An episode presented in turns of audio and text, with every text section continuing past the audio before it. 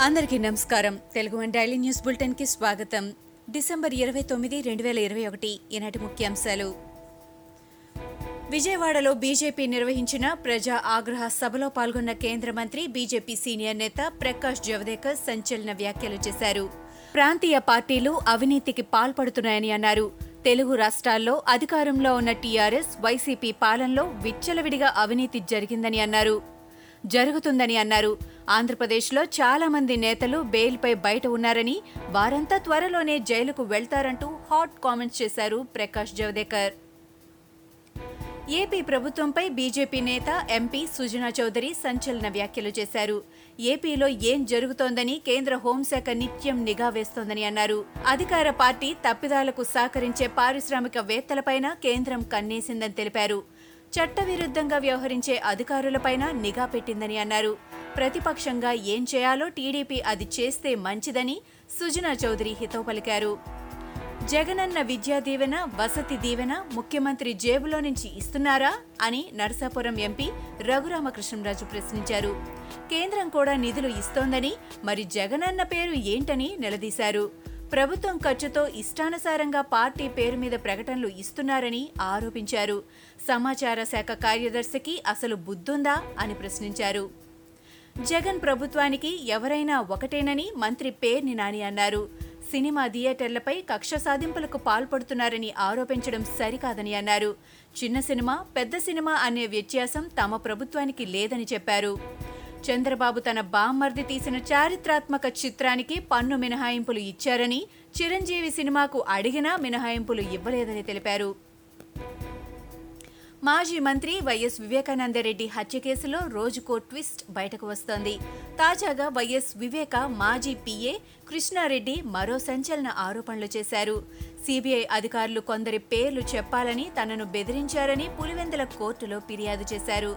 CBI అధికారులు తనను అనేక మార్లు పులివెందుల నుంచి ఢిల్లీకి పిలిచి విచారణ చేసి తనను ఇబ్బందులకు గురి చేశారని తనపై థర్డ్ డిగ్రీ ప్రయోగం చేశారని కోర్టుకి ఇచ్చిన ఫిర్యాదులో పేర్కొన్నారు. మంత్రి గుమ్మనూరు జయరాం వ్యాఖ్యలు సోషల్ మీడియాలో వైరల్ అయ్యాయి.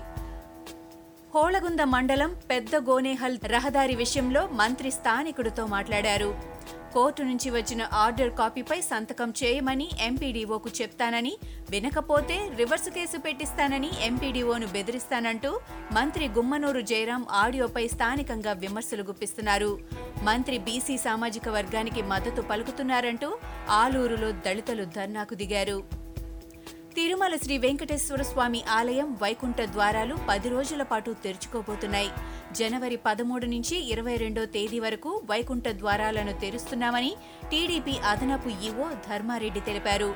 భక్తులకు పది రోజుల పాటు వైకుంఠ ద్వార ప్రవేశం కల్పిస్తామని చెప్పారు. ప్రతి ఏడాది వైకుంఠ ద్వార దర్శనం చేసుకోవడానికి పెద్ద సంఖ్యలో భక్తులు తరలి వస్తూ ఉంటారు. ఏకాదశి ద్వాదశి రెండు రోజులు మాత్రమే ఈ ద్వారాన్ని తెరిచి ఉంచుతారు. ఖరీఫ్ సీజన్కు సంబంధించి మరో ఆరు లక్షల మెట్రిక్ టన్నుల బియ్యాన్ని అదనంగా తెలంగాణ నుంచి కేంద్రం సేకరించనుంది. ఇదే విషయాన్ని తెలంగాణ ప్రభుత్వానికి కేంద్ర ఆహార మంత్రిత్వ శాఖ సమాచారం ఇచ్చారు. రాష్ట్రం నుంచి నలభై ఆరు లక్షల మెట్రిక్ టన్నుల బియ్యాన్ని కేంద్రం తీసుకోనుంది. దాంతో కేంద్రం కోసం అరవై ఐదు లక్షల టన్నుల వరి ధాన్యాన్ని రాష్ట్ర ప్రభుత్వం సేకరించనుంది. తెలంగాణ రాష్ట్రంలో సీఎం కేసీఆర్ పెంచని ఛార్జీలు లేవంటూ వైఎస్ షర్మిల విమర్శించారు. మొన్న ఆర్టీసీ ఛార్జీలు ఇవాళ కరెంటు ఛార్జీలు పెంచారని ఆరోపించారు. యాభై యూనిట్లలోపు విద్యుత్ వాడుకునే పేదలను కూడా వదలడం లేదని మండిపడ్డారు.